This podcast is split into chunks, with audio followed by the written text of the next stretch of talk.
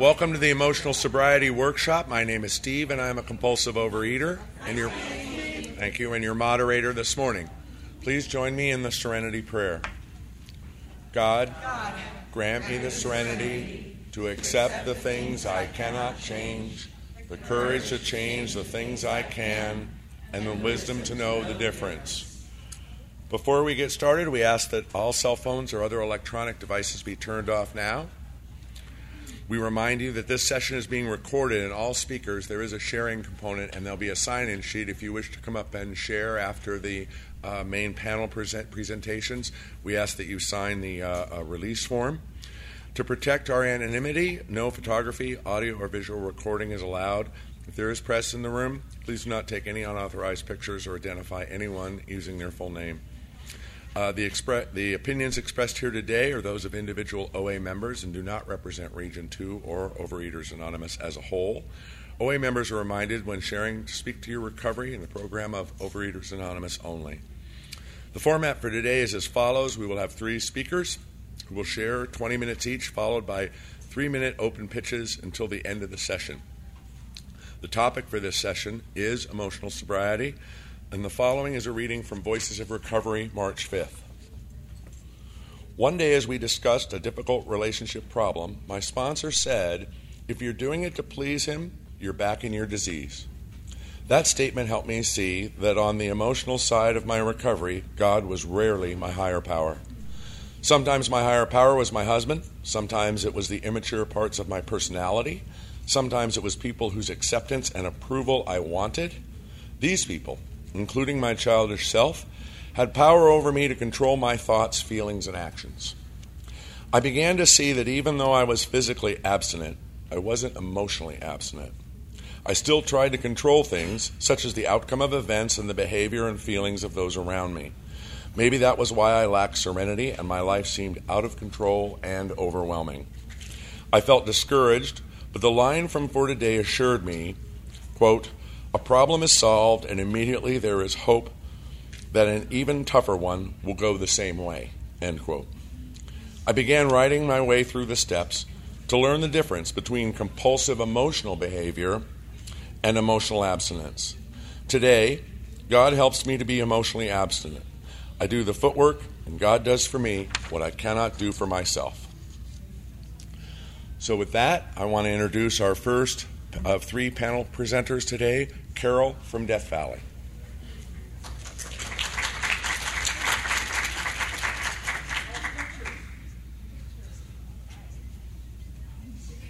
I carried them around in my purse for a long time and finally decided to put them in an envelope in my calendar because they're falling apart. But I'm not. my name is Carol, and I'm a compulsive overeater. Um, I've been in program since September 12, 1983, which is 34 years. Um, I've been abstinent since September 30th, 1989, which is 19 years. And if you do the math, that's 15 years when I was on and off and on and off and relapse and on and on and off. Food was my coping tool. Um, broken coper, if things went wrong, I just wanted to fix myself with food.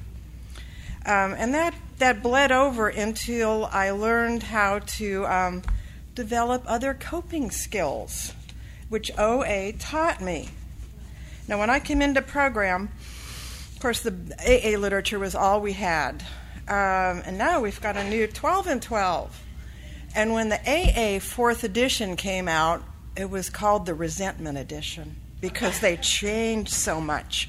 And I'm hoping this doesn't I don't want to call this the resentment condition, the addition, but I went through looking for some of my favorite quotes on balance. They're not underlined in here. anyway, so I, I went to my first OA meeting in um, San Francisco, um, probably 1978 um, or 79. It was sometime well, be- about five years before I finally decided this program was for me. Because back then, I went to the first meeting and I didn't like the God talk. I took care of Carol. God took care of famine, pestilence, and major disasters. And I was a major disaster, but I just didn't know it.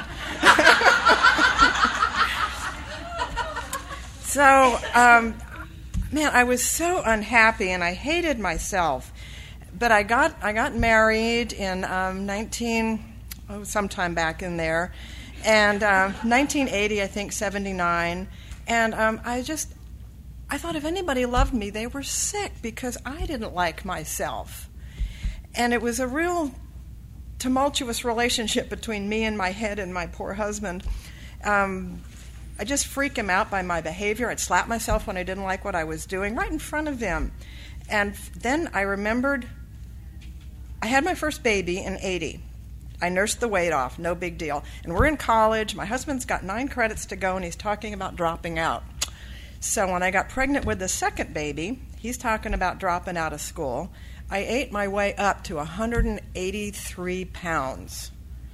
And I went into the hospital and had a 10 pound baby boy and came out weighing 183 pounds. And there's no math there.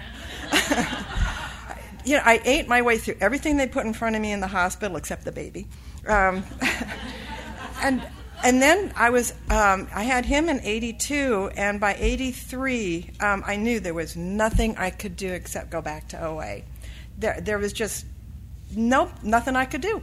Um, thank goodness this gal in San Francisco had introduced it to me um, five years before. So I, I found I was living in Pendleton, Oregon, and I found OA, and I went September 12th, 1983, and I bought my big book. That's how come I know it's written in the front of my big book. Um, and then you got two little kids and a husband, and I'm trying to cope, and um, my husband was an accountant, and I remember in the backyard one day hanging up clothes, and the kids weren't doing what I wanted them to do, so I thought, I'm going in the house, I'm going to do what I want to do, which was eat. And I'd been in OA for a little while, and then I saw this timeline in front of me. My, it's, it's tax season. I could start abstaining come April 15th once he's, you know, not working so hard anymore. And then, well, I could wait till the kids were in college. It would be easy then. So I started at abstaining 4 o'clock that afternoon. You can start any time. And I, I, had a good period of abstinence then, but it's still, I do silly things like if the car was parked out in front facing the grocery store, I'd go get something to eat. If it was parked away from the grocery store, I wouldn't. And my abstinence was really fragile. 12 grapes and I was abstaining, 13 and I was off and running and I also, my favorite activity in all the world was reading and eating. Um, if I wanted to break my abstinence, I could open a novel. I'd read and eat in the bathtub. Um, it was just a given. And I had to give up reading novels for five years. Break that. You know, people talk about throwing out their TVs because they have to break that, that association. So I'd um, I gave up reading novels for five years, and then a friend of mine said, "Well, do you think you could try it again?" And I did, and it was okay. It wasn't the connection wasn't there anymore. So I'm happy to say I can I can read again. I don't usually read novels while I'm eating. It's just not a thing I do anymore. But um, I've you've heard in um, of people being um, dry drunk, and I have heard of stark raving abstinent and it's not a pretty picture. I think I was probably that way early on, where I was really, really, really rigid. It had to be exactly this, like the, the 12 grapes versus the 13 grapes. And I moved to from Pendleton, Oregon to Klamath Falls. And, you know, geographic's a great way to start. I got a sponsor. I started making phone calls. We had two meetings a week.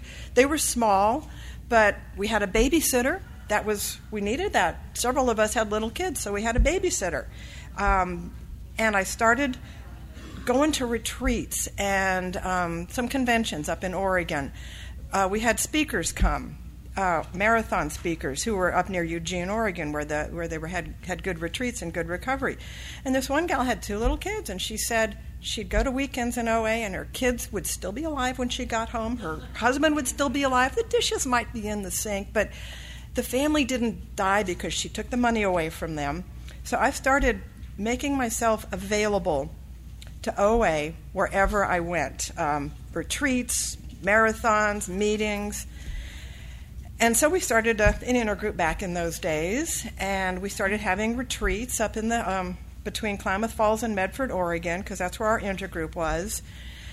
And we had um, a gal come to the retreat one year, the retreat leader, and her theme was, "What what is my part in this? What am I bringing to this?"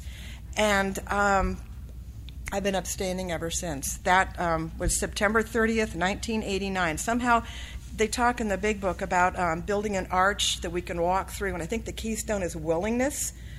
The keystone fell into place.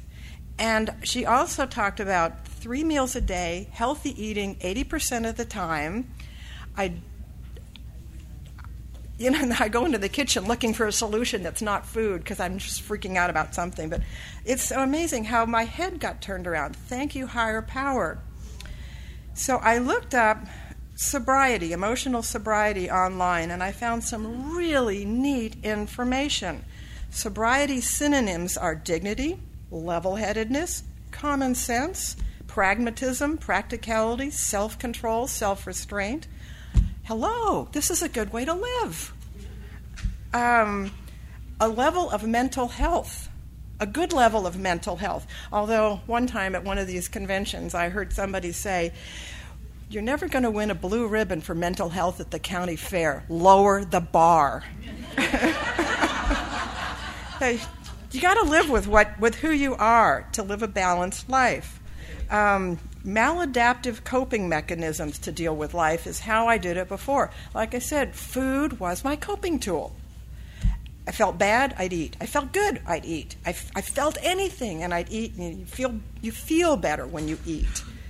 Um, and I've heard in program when you get abstinence, you feel better, um, which is not always fun. But we've got tools, we've got friends, we got support, we have the literature. I got to deal with it. So, I, people who are emotionally sober have developed effective coping strategies. Wow. Um, some of the worst decisions I've made in abstinence, I've made on my own. Just gone over the edge and um, threw my 18 year, 15 year old son out of the house because he woke me up in the middle of the night making a phone call because he wasn't going to come home that evening. So I threw him out, and um, I felt really badly about that. I knew he had a place to go. I knew his this other family would pick him up because they had told me they'd love to have him for a son. Okay, he's yours. Be careful what you wish for. Living an ethical life, trying not to harm other people.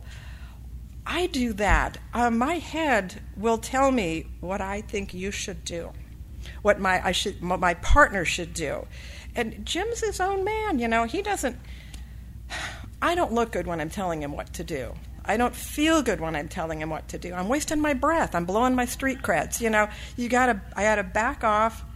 Let him make his own decisions. Um, behaving ethically is good for mental health. It's not just the right thing to do. I sleep better at night when I'm not having to wake up in the middle of the night going, "Oh, I said that. Oh, I should have said that." Uh, it's you know, it's all about sleep and being able to. Sobriety includes repairing old relationships and building new ones. Now, the whole premise, I think, of, of the recovery program is to have healthy relationships with myself, with you, with my partner, with higher power, with the whole universe. Um, if I'm busy focusing on my negative aspects or your negative aspects, it's not healthy. It's not good. Thank you. Um, feeling useful is necessary for good self esteem. And that's one of the promises of the ninth step that feeling of uselessness and self pity will disappear. We will lose interest in selfish things and gain interest in our fellows. You know, I'm, I'm not just focused on myself and my navel and my problems anymore. Um, I went to therapy for a while, and she says, when you're busy sitting there looking at your fat thighs, you don't see anything else. Get over it. You know, I'm 65 years old. I got a woman's thighs, and that's the way it's going to be. Um, finding meaning, um, giving it away, being useful. Um, I have a job where I'm useful, and I thank God I have. A, I'm useful to other people. And when I start getting into one of my, why is she doing that, or why didn't they do that, I have to kind of back off, calm down. You know, write the snarky email, but don't send it. I've heard one time I heard in one of these conventions, um, her recovery meant not giving snappy answers to stupid questions. it's it's a good way to go through life. You know, you're not making people feel small. I'm not making people feel small. So anyway, there's no balance. This has a the new second edition does have an appendix in the back, which is nice, but I've got to add to it. It's got emotional balance, but it doesn't have balance. Anyway, I'll start having to add stuff like that. Um, and I couldn't find any of my nice underlinings about balance because they're all in the other edition. But um, in June 6th in Voices for Today, it talks about with the help from the OA program and my higher power, I learned I can accept others as they are. I learned that I am not a victim to life. I can care for and be responsible for myself and my thinking. I can consciously choose positive thoughts and decisions that enable me to act on life one day at a time. That's all we need. Any time that my food obsession returns, or any other obsession, it is a sign for me that I need to look at my reactions to people and things. I need to willingly take responsibility for my part and for my happiness. I need to own my own power and to take action. Today I follow the steps and act on life. Um, and it's a what a wonderful way to live. It's so much fun. My mind still goes nah, nah, nah, sometimes, and I just the mind's a wonderful thing. It's so malleable. You just keep packing your suitcase, you just keep driving down the road, and the mind kind of backs off and goes, Oh, we're okay. Okay. It's okay. We can do this. Um, we're lucky that way because our minds will follow what we're doing. You can't think yourself into right acting, you have to act yourself into right thinking. Do esteemable things and act like you're calm, act like you're in recovery. Um, and the mind kind of just goes, okay, that's where we are. Anyway, I'm Carol and I'm a compulsive overeater. I have cards if you want my phone number, um, and I will end my session.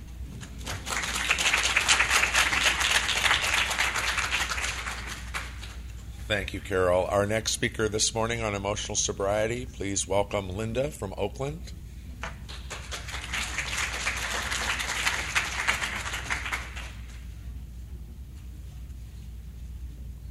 Hi, I'm Linda. I'm a compulsive overeater and bulimic. Hi. Hi. I would just like to say that applause was not quite loud enough, and I feel abandoned. Um,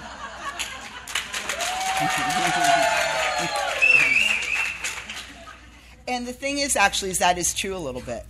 Um, so I carry that with me, and today, instead of beating myself up about that, I'm going to have compassion for myself because that's hard, right?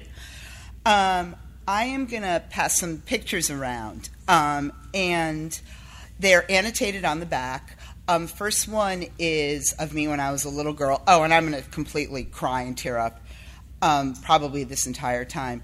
Um, a couple are from when I was in high school. Um, then we have ones when I was first in OA in my mid 20s, in the um, mid 80s. And then we have uh, pictures of uh, myself during my uh, 25 year relapse. And the ones in that where I'm heavy um, were probably about two years or so before I came into the program. And um, I'm also going to pass something else around. It might not make it all the way around, but I'm going to talk about it at the end.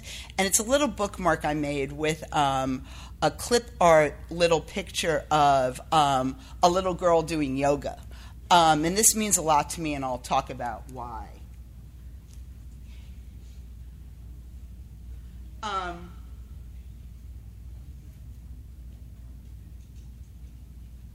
I signed up to speak about emotional sobriety, and then I was like, "Are you freaking kidding me?" Um, because I have a lot of emotional difficulties um, to this day that get in my way. And I'm sorry, I also wanted to say that I decided sitting right there that um, I want to give a bit of disclaimer. Um, I'm going to speak about things that might be somewhat controversial, I'm not sure. Um, I'm going to say a few words about therapy. I'm going to say a few words about mental illness, and perhaps most uncomfortably, but I've decided it's from the right place. I'm going to talk a little bit actually about my body. Um, so I want to give you guys a heads up. Um, the timing is it 5 5, 5 and 5? Oh, thank you. All right. Um, thank you. Um, can we do 5 5, 5 and 5? Yeah, you just actually said you would do that. Thank you. Um, I spoke on the sixth step at a meeting a little while ago, and I decided to contextualize it within the question of why. Why? Why am I here, both in OA and also on this earth? What the hell am I doing? And my answer to that, I realize, is that um, I'm here to come into my true self. That um, that I worked to annihilate for 49 years. I tried to annihilate myself. And um, when I hear people talk about how, like, oh, well, food, you know, at least it's not alcohol, at least it's not drugs, I certainly understand what people are saying, and I don't mean to disparage what other people are saying, but I think about that lately. When people say that, I'm like, man, I don't know. I don't know. Heart disease, this is the other thing that might be an outside issue. You know, heart disease, diabetes, um, increased cancer rates, you know, all these things having to do with extra weight and unhealthy eating. You know, I'm not so sure that it's less serious. Um, plus, of course, the depression and the whatever and the damaged relationships. Um, and thinking about, um, by the way, I've been in for five years, almost exactly. I was a fat bulimic. I two different times in my life. I was um, one time I was um, 100. Actually, I'm a, almost a 100 pounder, probably like a 95 pounder. I was over 200 pounds when it came in. I was about 195 pounds, throwing up several times a week. So that kind of gives you a sense of how much I was eating. I was a huge binger. I was the type of binger who would go to the grocery store and obsess about the perfect binge. What can I buy so I will feel better? This kind of cookie or that kind of cookie? This kind of ice cream or that kind of ice cream? And I would get all kinds of different foods in those categories. And I would go home. I would get off work early, so I was alone. My husband was at work. And I would watch TV. Kind of, and when I think of it, I think of like I was, um, you know, and this is just five years ago. I, um, it was like I was enveloped by these foods that I had around me. It was like a security, it was like a fort. Um, and I would often throw up and then eat more. Um, it's really hard for me to stay focused. Um, the last thing I'll kind of say about this, whatever I'm talking about, is that um, part of what happened to me in the 25 years of relapse um, between when I left OA in the late 80s because my friendships fell apart I had put personalities before principles, and I was in relapse for 25 years. One of the things that happened is I developed type 2 diabetes. Um, so I have type 2 diabetes, and um, diabetes never goes away. A lot of people think that it does. I control it now through diet. I'm lucky that I don't have to take any medication, let alone insulin, that may or may not continue. And if I understand diabetes correctly, although it is well controlled, I my organs are still being damaged. Well controlled means abnormal levels of glucose, um, higher than non diabetics. And that's just a fact, and it stresses the body. Um, so I could look however I want to look, and that is the reality of what goes on in my body, and that's a result of this disease. And um, of course, I had the genetic predisposition, but it wouldn't have happened if I wasn't eating tons of sugar and was so overweight. Um, I grew up in a home where um, I had a narcissistic mother who also was a really great person in a lot of ways, but it was all about her and her feelings. And if she was angry, she let it loose. And it was all about her all the time. And I really retreated, and I retreated into food quite early. There was no room for me. And um, my mom was 40 when she had me, and I always liked to, I was not planned, and they weren't interested in me. And I always say that um, I think their attitude about me was they expected me. It's like I popped out fully formed. It's like, okay, she's fine now. She's on her own. So I always felt like I should be fine. And this is an important point in terms of my emotional sobriety, and I wasn't fine.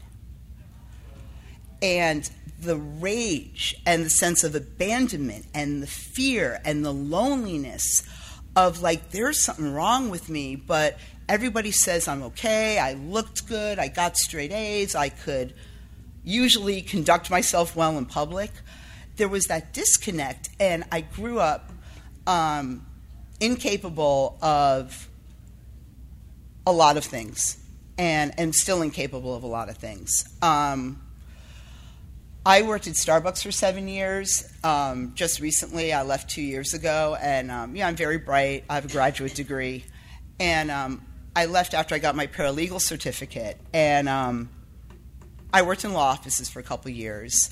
Um, but now it's two years later, and I have a new job. So I worked at Starbucks for seven years. You want to know where I work now? I work at Pete's, and that is a true fact, as opposed to a false fact. Um, see, I'm smart. I understand when I'm being redundant. Um, so I, um, to me, the 12 steps is about emotional recovery. And if you think of the principles associated with the steps, right? It's, you know, honesty, faith, humility, service, perseverance. What is all of that other than emotional sobriety? And what I said before as to like why am I here to come into my true self? Um, I feel like my true self, and that's why the first pictures of that of that adorable little girl. I feel like that my true self is that adorable little girl who is full of love and adventure and excitement, who I, again, and I feel clearly, obviously, because of the way I'm speaking of it, you can tell, I feel very strongly about the fact that I tried to annihilate that little girl.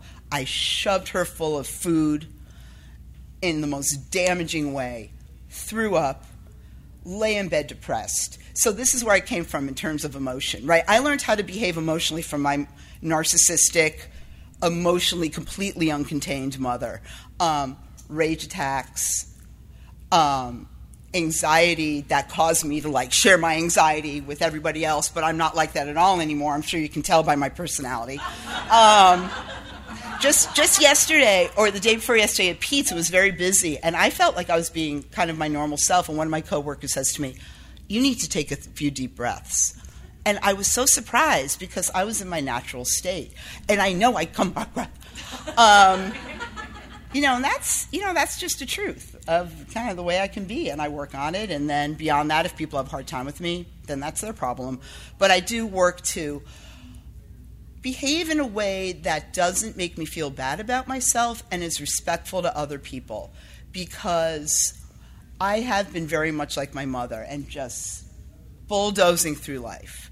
Um, I just was telling um, my fellow who I drove up with, it was just normal for me for most of my life to be rude to salespeople. And this is interesting for somebody who's worked in the service industry for most of my life. Um, rude, difficult. Just recently, um, I did not get a job at uh, Trader Joe's that I wanted because they remembered that I threw a rage attack. No, that's not true. That I was cold and icy and rude when they were trying to help me. Um, and this was, you know, a handful of months ago. So I have significant emotional problems. And um, I feel shame about them, but more lately, I feel compassion. And I work extremely hard at them. Um, when I told my sponsor, oh my God, I'm talking about emotional sobriety and I'm an emotional mess, she said, You have a lot to share and you work hard at it. Um, oh, yeah, I didn't take it that way, but now that you guys laugh, I see. But actually, that is a good part of what she meant. Um, there, I, am just going to kind of. Um, so, rage, anxiety, lack of respect for other people and their rights. Um, having my husband go to weddings and family functions by himself because I was in bed depressed and hostile after binging. Um, my mother in law went out of her way to get me an invitation to a family friend's kid's wedding. Didn't go. And she was pissed. And I certainly made amends to her. Um, just checking out. Um, just really behaving inappropriately and not getting it. I had a temp job. This was years ago, but I was an adult. I probably was 27, 28. And I had a temp job, and I went and I sat down at the reception desk in this place and started putting on my makeup. And then the next day, they didn't want me back at that job, and I didn't understand why. And the temp agency said, Well, you're sitting there putting on your makeup. And I was like, Oh, so what? And it wasn't until like 10 years later, I was like, Oh, that's not appropriate behavior. Um, so I got into therapy two years ago, and the reason I did is we were at a Mother's Day brunch two years ago, three years in recovery, right? Um, and my sister in law and brother in law hurt my feelings because I felt like they disregarded me. And um, I kind of threw a hissy fit at Mother's Day brunch. And then I started with self recrimination and horrible crying and didn't go to the museum, which was the next step in the Mother's Day celebration that my mother in law, I love my in laws dearly. Um, they've taken me in. And um, so I didn't go to the museum. And um, that was two years ago. And the difference for me now, as opposed to before recovery, is I had that incident and I said, fuck that. I am done. I don't want to live like that anymore. So I went and saw our couples counselor, um, and he said, go into individual therapy, see this guy. Um, so this is part where I talk about therapy, and I'm to try to be brief. So I go to this therapist, and um, I'm in the waiting room of the first session. Um, at the time, I was 52 years old. I'm 54 now, because it was two years ago. See, I told you I was smart. Um, I love being f- funny. Thank you for laughing, so I don't feel disregarded. Um,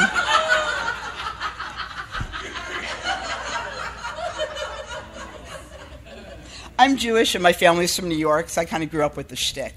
Um, so um, I'm in the waiting room, and this man comes out. He's like, "Are you Linda?" And I look at him, and I was like, and I walk into his office and I say to him, Paul was the name of our couples counselor who referred me. And I said, Paul didn't tell me you were 20. And he says to me in his incredibly empathetic, gentle, loving way, he says, Well, would it help if I told you how old I really was? And I was like. And he says, I'm 36. And I'm like, Really? Like, that's supposed to make me feel better my therapist, is this 36 year old man? And I said to him, I didn't really think you were 20. Um, and then the next thing I said to him was, You're kind of cute. I'm really not sure this is going to work. And he said, Well, you know, this is consultation. So what happened, and I will make it brief, um, he's been a huge amount of my recovery um, because I totally fell in love with him, and I still love him. And I would like to point out that my husband knows about all of this. Um, he does. And therapy love is not normal, real love. Um, I fall in love with this man because he's a great therapist. He's been there for me. Um, and he has led me to, in a lot of ways. It started with recovery, undoubtedly. Um, he has led me to my true self. He has led me to this little girl who lives in here. Um, I feel it in my solar plexus. I feel the loneliness, I feel the sadness, I feel the abandonment. And this is also, and this was a huge epiphany, my first therapy session. That's the same place where the love, the awe, the gentleness, the vulnerability lives. I can't have one without the other. And that's what I worked so hard to violently annihilate my entire life, right? Just right above my stomach. It's the same place. Stuff it down, stuff it down. And it makes me so sad. So I kind of got in touch with that. And the fact that he was this like beautiful, now 38, because two years ago, 36 plus 2 is 38. Um, man, it, it, it helped. And he said this to me. He said it's accelerating our, you know, therapeutic relationship. The fact that you, you know, think I'm so attractive and kind of love me, um, and it's it's opened my heart to him more in a way that became nothing about the fact that he's this lovely 38 year old man. It became about the fact that I feel safe, I am getting nurturance, and that little girl is getting what she needs in a lot of ways. Um, and um, it's really kind of helped me open my heart. Um, and that's been really, really helpful. So I've come back to my program kind of being in that different place, able to have more compassion for myself, able to realize, yeah, I still have some rage. Um, you mentioned self harming. I hit myself in the head at times so hard that um, I, I have bruises on the side of my head. I used to do that about once a month. Um, now I do it maybe once every six months. Um, and that, I mean, it's sad I do that. It's really sad, but I feel so grateful. Um, I have rage attacks 5% of the time that I used to. Um, I approach people in stores with love and an open heart. Again, 97% of the time. Um, I believe in the principles of this program, and I work the steps to the degree that I do, and I have step inferiority complex, but I do work the steps um, as a way to hook into. You know, I grew up with the principles of rage, entitlement, self pity, um, isolation, and I'm like, okay, there are those. I tried those. Those didn't work that well. How about honesty, faith, hope? you know, all that stuff. Perseverance, the other things in the middle, I don't remember offhand. I'm going to try this. And that's how I go forward. And I have a lot of work to do. You know, the you know, the reason I'm in Pete's now is that I don't really you know, have a lot of issues around self-actualization um, that have really been difficult. And um, I only have a couple of minutes yet left, so I'm going to talk about my body. Um, I lost a lot of weight, and one of the things that kind of, and this to me is part of not of my own will. Um, I kind of ended up in yoga, and um, I am like really strong, and and I have, and um, this to me is so meaningful beyond the way that I look, and I love the way I look. I mean, let's be honest. Um, but I do these really hard poses. I go back to yoga no matter what. I stayed in yoga when I totally sucked at the beginning, like anyone would, and I kept going, I kept going, and all of a sudden I'm doing these poses and things I never thought I could do. And it has been a metaphor for me. I hope to go to graduate school to become a therapist, which feels like what I always should have done so somebody can fall in love with me. No. Um, um, and these are miracles. And my husband, um, the other night, we were at dinner, and um, my brother in law's girlfriend, who, if he doesn't propose to her soon, the whole family's going to freak out. Um, but I love her, and she is in graduate school to be a therapist. And she was talking about it, and I looked at my husband. I said, Oh, that'll be me soon. Not really. Because there are all these roadblocks to me being a therapist. I may or may not be able to get their money, other stuff, the fact that I don't know if I'm disciplined enough to do the work. Um, I, I said, Well, not really. And he goes, We've been together 14 years, so I know him very well, obviously. And he's wonderful. He has been, I can't even talk about it. And I love him more than I love my therapist. Um, and my husband looks at me and he goes like this. He goes, and the people in the back, I don't even know if you can see. It was the most subtle, intense look in his eye and the most almost imperceptible nod. And I looked at him and I said, Are you saying that you think that I'm going to be in graduate school? and he said, I do think that. And he's the one who sees me procrastinate. He's the one who sees that I can't clean the house. He's the one who sees me with my ADHD. There's the mental health part, although I have another diagnosis as well. Um, you know, kind of have a hard time figuring out what the fuck I'm doing. And he still believes I can do it and that we'll be able to cope financially. It just is an amazing thing. Um, and I. I love this program. I love my sponsor. My sponsor has stayed with me for five years and um, leads me back to the steps, leads me to self love, leads me to, I don't know, she's just been unbelievable. And um, I guess the last thing I'll say, and I don't know if this is about emotional sobriety, whatever, but um, the last thing I'll say is, oh, for those of you who've seen the bookmark of the little yoga girl, um, I the clip art from that bookmark and a lot of other kind of collage stuff that all of a sudden this creativity bubbled up. I was making collages. Um, I stole those from my last job, the clip art. So you know how expensive color toner is. So I have an immense to make to them. Okay. So um, no, seriously. Um, that I got fired twice in a row, which is why I'm at peace. Whatever. So I have a lot of work to do. Um, I feel like I'm that little yoga girl because of the miracle that I'm doing yoga, and there's my little girl. Um, so that little bookmark means a lot to me, even though it's made from stolen stuff.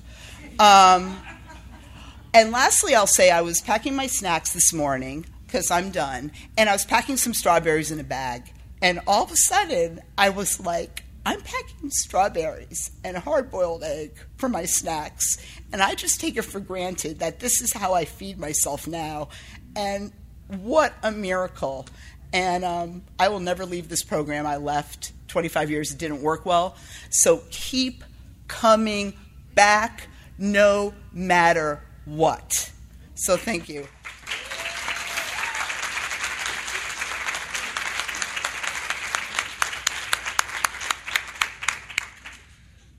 Thank you. And for our third speaker on so- emotional sobriety this morning, Julie from San Jose. Welcome, Julie.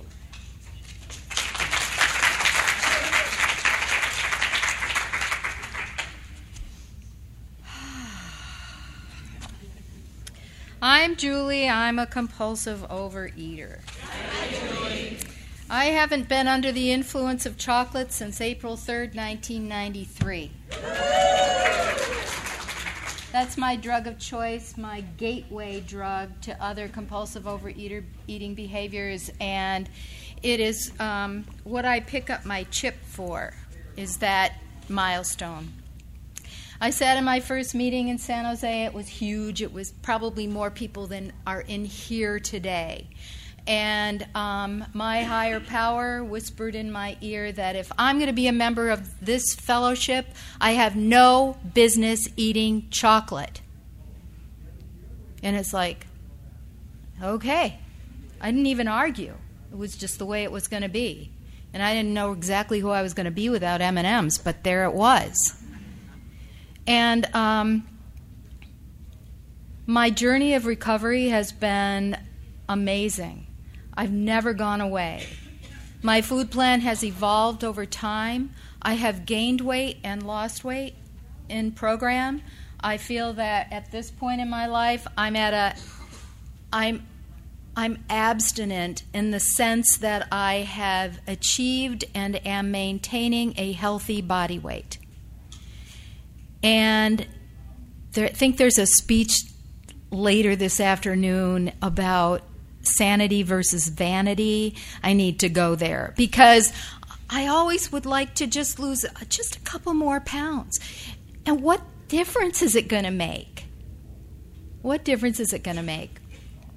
So I have spent since I knew I was going to talk on this subject and that I was intensely qualified to talk on this subject um, churning and reading and writing. I've got pages and pages of notes here that I probably won't refer to. Um, and I, I've come to th- realize that I'm, I'm holding up the Alcoholics Anonymous book with the circus cover on it.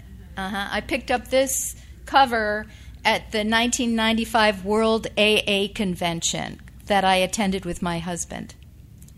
And I've got the 12 steps and 12 traditions of AA. I think you could randomly flip to any page in either of these books and the AA books, or OA books probably, and there will be something about emotional recovery in, in the literature. It's everywhere. Emotional recovery is that third leg of the stool we all keep hearing about. We talk about physical recovery in terms of ma- uh, achieving and maintaining a healthy body weight and relieving our bodies of the diseases that are caused by being overweight. Or other behaviors that we do as compulsive overeaters. I mean, binging and purging is not a good idea physically. Um, those of us who have experienced anorexia, not a good idea. It hurts us. And we do things to hurt ourselves. And that's where, in my thing, it's like compulsive overeating. How could that be an addiction? Compulsive overeating is an addiction. Sugar, flour, um, other substances that trigger us is addiction. And I, my definition of addiction is to continue doing something even when you don't want to do it. Even when you know the consequences are going to be horrendous and you can't not do it. That's what brought me into program. I was eating food. I've damaged my whole digestive system over years of compulsive overeating. And I was eating food and it was hurting me and I couldn't not eat it. And then my second husband, who we were dating at the time, he has a long term um, participation in another 12 step program. And everywhere we went in the Silicon Valley, there are millions of people there. We would go to big music festivals and art and wine festivals and all over the place. And everywhere we went, he met somebody that he knew and he was getting handshakes and hugs and how are yous. And I wanted that. I wanted that benefit of being in this program because I was lonely. So, starting back at the beginning, is in terms of what it was like for me. I like to start my shares usually with saying that I was born with an eating disorder. I was colicky. And the stories were that my mom had to make double batches of formula because I always puked up the first one. I was colicky. And at that time in our history, in 1952, you do the math. I'm an English major. At, at that time, in the place where I was born in upstate rural New York, formula was made out of evaporated milk, water, and Karo syrup. And I had colic, and I projectile vomited every first bottle, and they fed me again. I was in pain. I cried all the time. Plus, I was the first of seven kids. My mother's labor and delivery was long and traumatic. I came out totally with a misshapen head. So she told the story about how the bonnet my aunt made her rip out and reknit because the gauge was wrong would have fit after all. From the moment I was born, they called me the ugly baby. I was the ugly baby. They told ugly baby stories my whole life right in front of me. They told the story about how when they put me in the playpen with the kid next door, he always wanted to pull my ugly hair. They told stories about how they called me Eddie Cantor because I had this t- tiny little face and big, giant blue eyes. And then when I was 12 years old, and my mother brought home my youngest sister. I'm the oldest of seven. My beloved Aunt Eleanor, right in front of me, told my mother, The more you have, the cuter they get. So I grew up knowing I was ugly, knowing that I would never, ever, you know, have a relationship when I was, you know, you know, reading fairy tales when I was a kid and stuff, I knew that if I got three wishes, my first wish would be to be pretty. I knew that.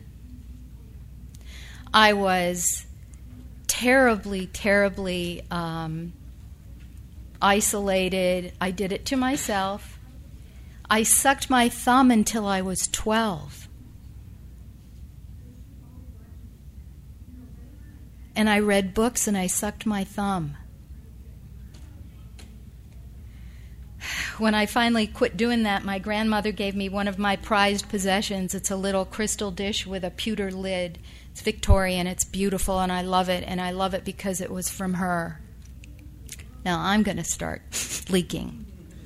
So, all through school, and I was, okay, so another piece of this the story is that I was raised devoutly Catholic. And I don't feel that I suffered for it particularly, but it, that was part of my story. And I don't practice anymore.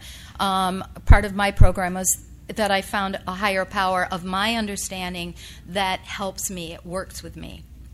So, and I was pretty smart when I was a kid. I wasn't the smartest one in the class, but I was pretty smart. I was smart enough. And um, so, my goal in life, since I probably wasn't going to get married and have kids and stuff like that, I wasn't going to be a supermodel, that's for sure, was to be good and right. And I took those two things to the extreme. And I was a crybaby. If somebody pointed out that I wasn't good or right, I dissolved. I was a mess. I think probably most of my life in adolescence I was depressed. And back there back then in upstate New York, you didn't talk about mental illness and you didn't go to psychiatrists. But my parents had to take me to a psychiatrist when I was in fifth grade because the teacher of my fifth grade class said that because I was still sucking my thumb, there was something wrong with me. Well, yeah, there was, but not anything my parents could acknowledge. But anyway, the psychiatrist sent a note home to that teacher and told her to leave me alone. So, anyway, I quit finally. It's a good thing. So, um, what happened? I mean, it was there was just it was horrible. I don't even know how I managed to get here. Um, I got married. How did that happen? I got married, and I knew it was wrong, but I didn't think I'd have any other chances. He was already alcoholic. I grew up in a family of alcoholics. I knew it was bad. He was so drunk, the night of the rehearsal party, he was laying down on the grass. And I got, I went through with it. I didn't. Anyway, so that wasn't very fun. And I, I continued to be a crybaby. Every confrontation, I would just dissolve into hysterics. I was so frustrated I couldn't get across. And I don't know if you've ever lived with or um, had a relationship with an alcoholic, but they can make you feel blankety blank crazy. When I read the second step and that a higher power could restore me to sanity, it's like, all right, I need that. So, um, I finally got out of that relationship. I have a child, also born in 1982, and he was a mess. He had severe ADHD, and it kicked in at about 18 months old. And he barely made it through eighth grade. And in, um, when he was about 14, and my, my marriage had already fallen apart, we had to send him to a special program for at risk youth in Maryland. I took my 14 year old son and left him in the woods in Maryland. And I thought I might die. I went to therapy at that point. I've been in therapy off and on several times during my life to deal with stuff and, and severe and honest to God depression and I had to take medication and I went to therapy. I had to go to therapy when um, Tom was in this program to deal with the grief and the guilt. And here's somebody who was going to be good and right no matter what, and I failed the mommy test. And I was a mess. And I was in therapy at one session, and I'm in program. I'm working the steps all this time. This is in the background.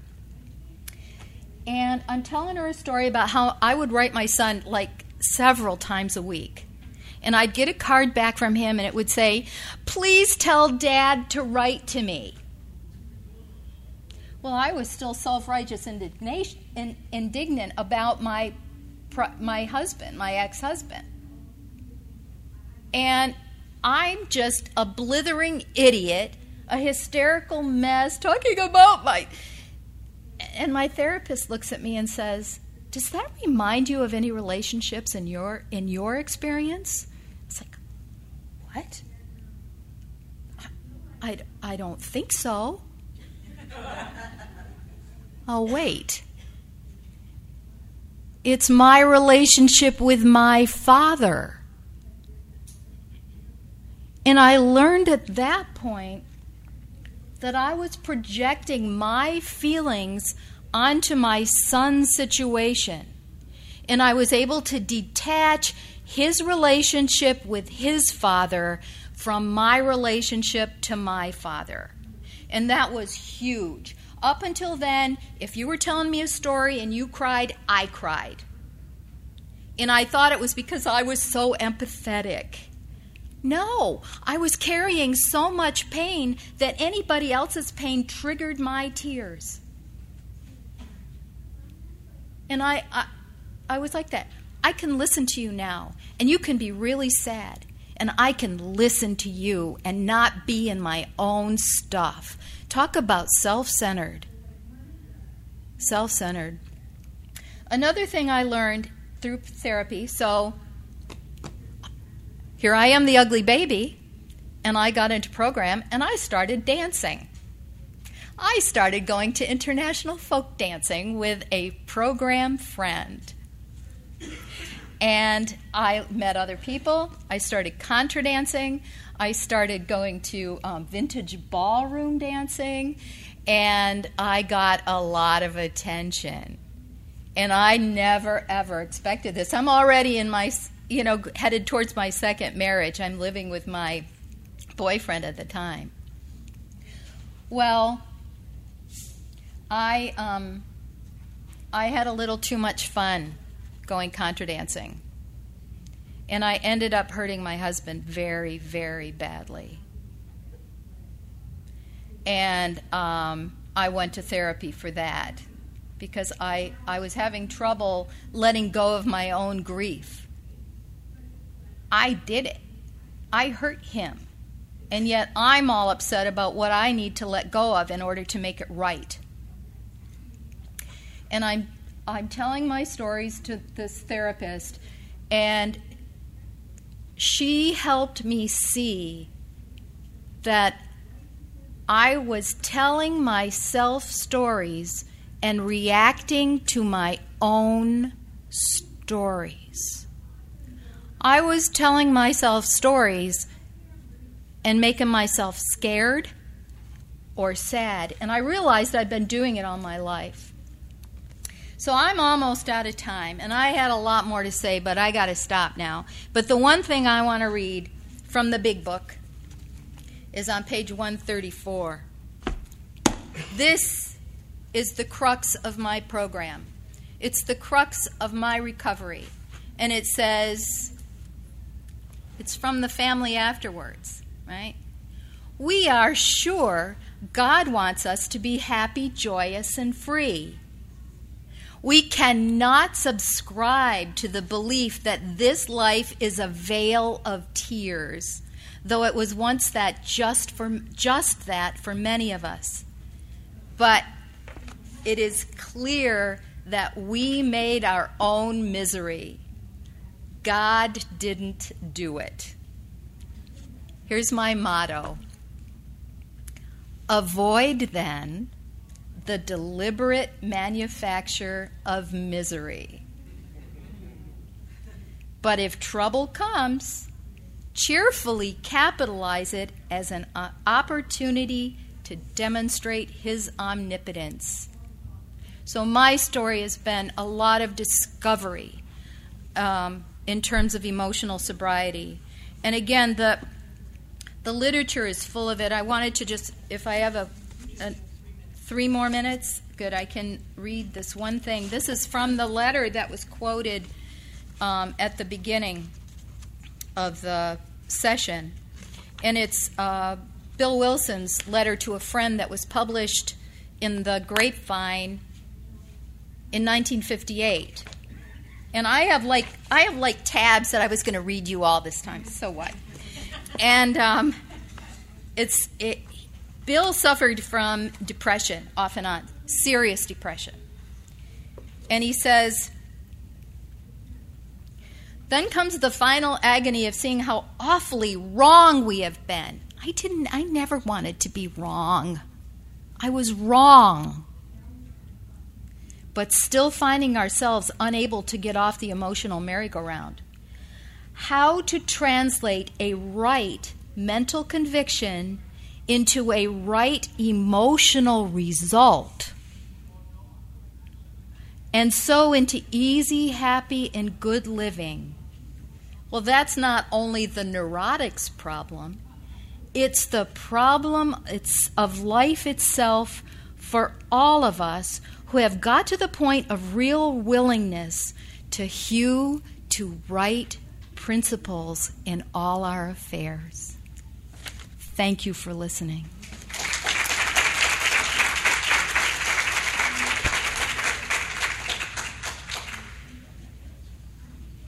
Let's thank all three of our panelists again. They did a great job this morning. Thank you.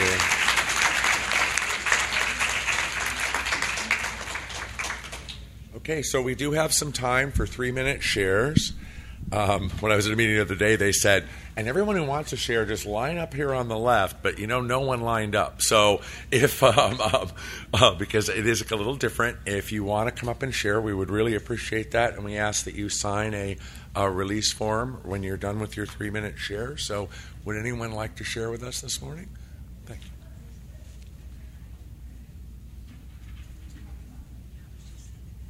Hi, my name's Ian. And there's two things I want to tell you about myself, one of which you'll probably under- know, and one of which may come as a total surprise even to my friends. The one that you should know is that I am a compulsive overeater. But as I said, that was probably no surprise. The one that probably is going to be a surprise is that I am a very angry person. And uh, a lot of my friends probably didn't know that. I hope. Um, I have tried to deal with my anger in so many different ways uh, through program. Uh, I've, be, I've, I've survived a John Bradshaw weekend, and I got the teddy bear to prove it. Um, I've done couples therapy. I've done uh, marriage guidance. I've done RCA, uh, Recovering Couples Anonymous, if you know what that is. And I've done um, CODA and a whole bunch of other stuff. And the one, uh, one problem that I found with all of these is that I knew I had a knee jerk reaction to things that went wrong. And that was to snap out, to be sarcastic, to put you down, to, be, to shout at you, to say how stupid you were, and you know, all those kind of things. And it really affected my marriage and it affected my job. And I knew I had to do something about it, and I couldn't figure out what. So I eventually I went to the doctor, and he's, he uh, suggested a, uh, a, magic pill, uh, which I've been taking for a while now.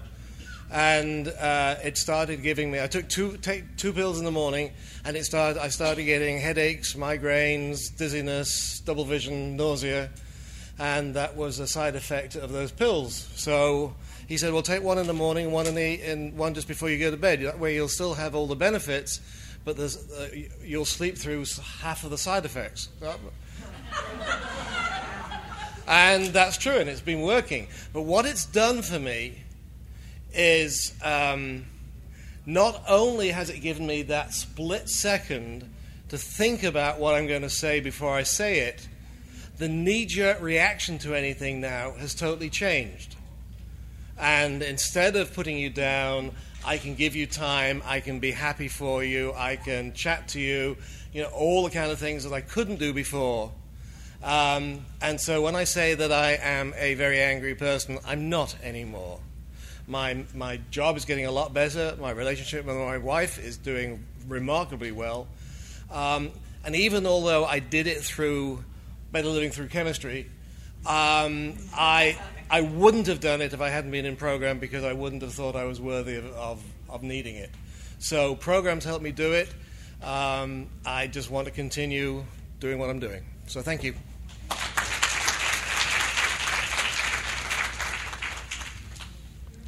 Next.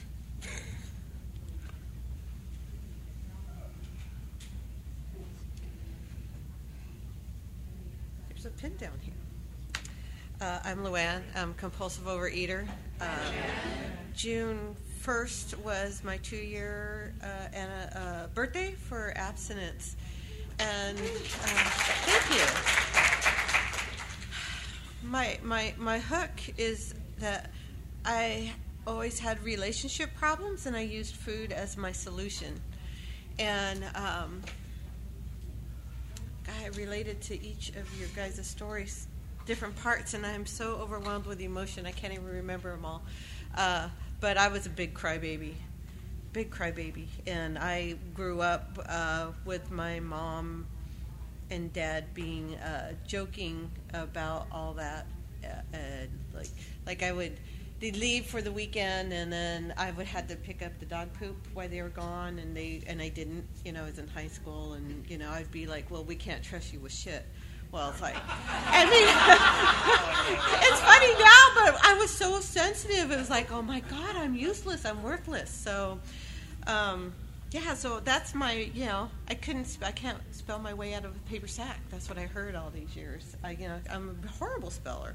You know go look up you know, mom, how do you spell this? Well, you can't spell your way out of sack. Go look it up in a dictionary. Well, how can I look it up in a dictionary if I don't know how to spell it? You know, it doesn't make any sense. Anyways, uh, I, the cool thing is about this program is um, when I walked into these rooms, I knew food wasn't my issue. I knew it was uh, deeper than that. So I, I've actually spent the last two years in my program working on my emotional sobriety and not so much on my food. I, I, I walked in knowing that uh, flour and sugar was my uh, uh, drug of choice. So I was I stopped that, but everything was you know that was it. I didn't do anything else with my food plan. I just stopped eating sugar and flour, and I, I lost uh, 40 plus pounds. And these last two years have been wonderful working on my emotional sobriety because my food automatically just fell into place because I didn't have, I knew it wasn't about the food. I didn't have to go to food for my solution anymore.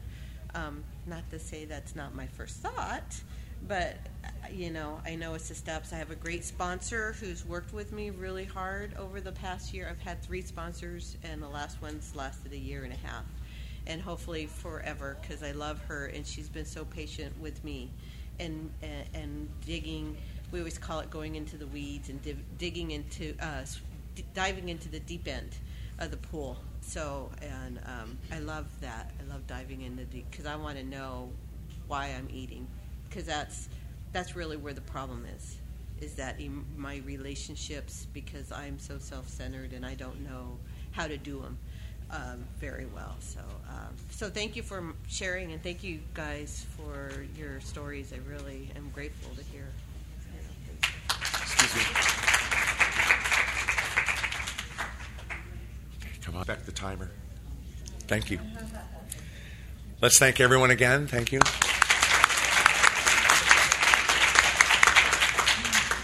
If you enjoyed this workshop, we encourage you to stop by the All Star Media table and order copies of this session or any other sessions. And I please help me. I need one last. The last person who spoke. Did she leave? She right in front of me. I got to track her down. Oh, oh, you're right there. There you are. Okay, good. Please come up and sign after, so we can, so we can help uh, All Star Media Table uh, provide copies of this session. Um, all the uh, workshops and main speaker events are being recorded and are available on CD or as an electronic download. So now we'd like uh, everyone to stand and join hands, and please close with the third step prayer. You'll find that on page uh, eight of your program.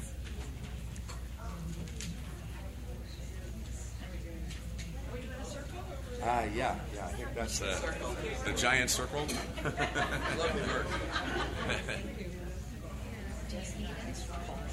Oh.